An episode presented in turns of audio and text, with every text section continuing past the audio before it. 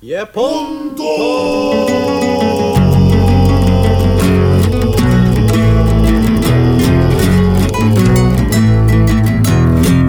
Desafio qualquer um de vocês a descobrir um ginásio em que a palavra bíceps não seja proferida pelo menos uma vez por hora.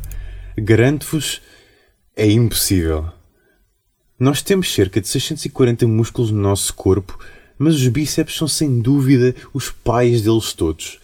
É como se o simples ato de os invocar durante uma casual conversa de ginásio desencadeasse um processo místico que impedisse o ginásio de desmoronar e explodir numa hipnotizante de bola de fogo. Assim como é impossível não falar sobre bíceps num ginásio, é completamente impossível não falar sobre o World of Warcraft neste requintado programa. O World of Warcraft é um jogo online para múltiplos jogadores, que convida-o como mortal a encarnar uma personagem no universo Warcraft.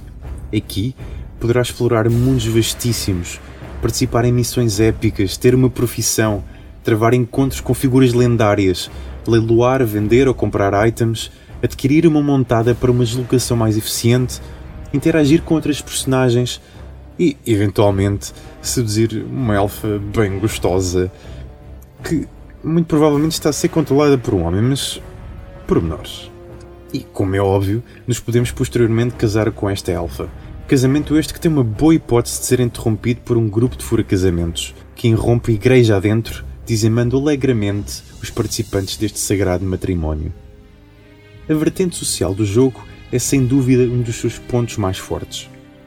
Por entre os mais de 12 milhões de subscritores, podemos encontrar um conjunto bastante eclético de pessoas que vai desde donas de casa, famílias inteiras, jogadores casuais, até os jogadores mais experientes e celebridades tais como Dave Chappelle, Jenna Jameson, Cameron Diaz, Jessica Simpson e o mítico Mr. T.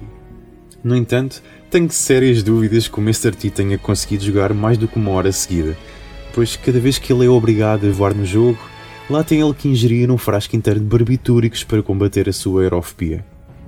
Ou isso, ou ele simplesmente desmaia assim que apanha um grifo voador, cai de um precipício ou é obrigado a deslocar-se na sua montada voadora. Com tantas pessoas disponíveis e tantas referências a montadas épicas, é inevitável que surjam enlaços amorosos que rapidamente vazam para o mundo real. Não são raras as histórias de romance intercontinentais ou de relações desmoronadas em prol de uma conquista online e existe ainda um grupo de pessoas no Facebook cujo intuito é lutar pela atenção do seu parceiro. Pois este passa mais tempo a linchar os novatos, vulgarmente designados por noobs, do que a praticar o Kama Sutra nas diferentes divisões da sua casa. Querem saber uma destas histórias? Perguntem a qualquer um dos vossos amigos que jogue World of Warcraft sobre o assunto. Não conhecem ninguém que jogue? Perguntem à vossa avó pode ser que tenha uma surpresa. Não se espantem, pois, que ela esteja por esta altura a dar uma coça valente num gnome, pois este jogo é a verdadeira heroína digital. É de tal maneira viciante que existem vários relatos de colapsos ou mortes associadas ao jogo, assim como crianças que morrem sufocadas enquanto os pais estão alegremente a jogar num webcafé. Tal acontece porque este jogo possui o já muito estudado efeito Pringles. É impossível comer uma só batata. E quando dizemos para nós próprios, esta vai ser a última, damos por nós em desespero com uma caixa vazia nas mãos. Na Coreia, assim como no outro país do sol nascente, a China, surgiu um fenómeno relacionado com este e outros jogos do mesmo tipo, que se prendeu com a venda da moeda digital usada no World of Warcraft, o Gold, por dinheiro real. Para obter esta moeda virtual, vários cibercafés foram convertidos em Gold Farms, empregando vários agricultores que passavam longas horas a colher esta moeda virtual. O Gold de personagens e items podem ser vendidos fora do jogo, embora haja umas certas questões legais quanto a isto. Este mercado paralelo movimenta milhões e milhões de dólares todos os anos. Esqueçamos a tradicional visão de que a plantação de arroz é a coisa mais comum nos países orientais isso só causa dores de costas, meus amigos. Agricultura agora é sinónimo de apanhar ouro e plantar morangos no Farmville. Como podem ver, para além de divertido e viciante, podem acrescentar o adjetivo lucrativo a este jogo. Para os que pretendem começar a jogar World of Warcraft, existe uma questão fulcral com a qual se vão deparar no momento de criação da vossa primeira personagem: a escolha da vossa facção. Tal como temos a rivalidade entre o Império e os rebeldes, Benfica e o Porto, entre o Jay Leno e o Conan O'Brien, entre a Banana e o Pesco, aqui temos a Aliança e a Horde. Para nos esclarecer sobre este assunto de extrema importância, vamos fazer um prós e contras de relâmpago com um representante de cada facção. O Varane pela Aliança Olá, eu sou o Varane. e temos o Grom pela Horde. Vamos a isto. Que se liga o PVP. Varane, descreve-me os jogadores da Aliança em três palavras. Com certeza. Nós somos fortes, honrados Posso ajudar? Tipo, Amélias? Francamente, deixa que te diga que a hora também não passa de uma camada de trolls. Vocês são os Comalha Desert. Não senhor, nós não somos só trolls. Somos orcs, goblins, taurans. Tora. Quão glorioso é jogar com uma vaca gigante encharcada em antibiótico. Olha, gigante é a tua mãe.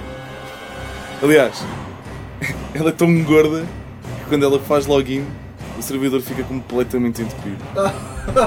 Deixa lá. Eu também é tão gorda que ela é a próxima expansão. Seu mano desgraçado. Vou fazer report de ti e todas as criancinhas que jogam na tua facção. Olha, slash forte para ti. Tu estás é ressabiado porque os órgãos são nossos. E vocês ficaram com os desprezíveis goblins. Sabes que mais? O cataclismo havia de ter exterminado. Era a tua mãe, o teu pai, os teus irmãos, os teus primos, os teus tios também, e a também, ti, vais também tu. palhaço. E acabou o nosso tempo de batalha. Estou certo que esta discussão foi tão clarificadora quanto útil. Quero agradecer aos dois pela vossa presença com um grande bem-aja. O fim aproxima-se, mas podem estar descansados que eu não estou-me a referir a 2012. Para terminar em beleza, nada melhor do que uma sessão de piano ao som de Leroy Jenkins, uma personagem que se tornou lendária graças a um vídeo que podem encontrar nos links deste episódio que retrata um grupo de jogadores discutindo afincadamente uma estratégia para a sua próxima batalha, enquanto Leroy está ausente do seu computador. Todo o planeamento cauteloso acaba por se desmoronar, pois quando Leroy volta da sua ausência, ele decide fazer um ataque heroico, gritando o seu nome em plenos pulmões. Os seus colegas ainda o tentam ajudar, mas a campanha acaba fracassada com todos os membros da equipa mortos. Vamos ouvir as palavras sábias de Leroy Jenkins. of survival. Oh, it's a lot better than we usually do. Uh, All right, chums up. Ready, guys? Let's do this. Leroy Jenkins! Oh my god, he just ran in. Save him! Oh, geez, stick to the plane! Oh, geez. Let's go, let's go, let's go. Stick to the plane, chums. Stick to the plane. Oh, gee. Oh, fuck. Give me my intervention. Hurry up. Chums, I can't cast. I can't move. Am I lagging? I can't move. What the, what the hell? I can't move. God damn it, Leroy.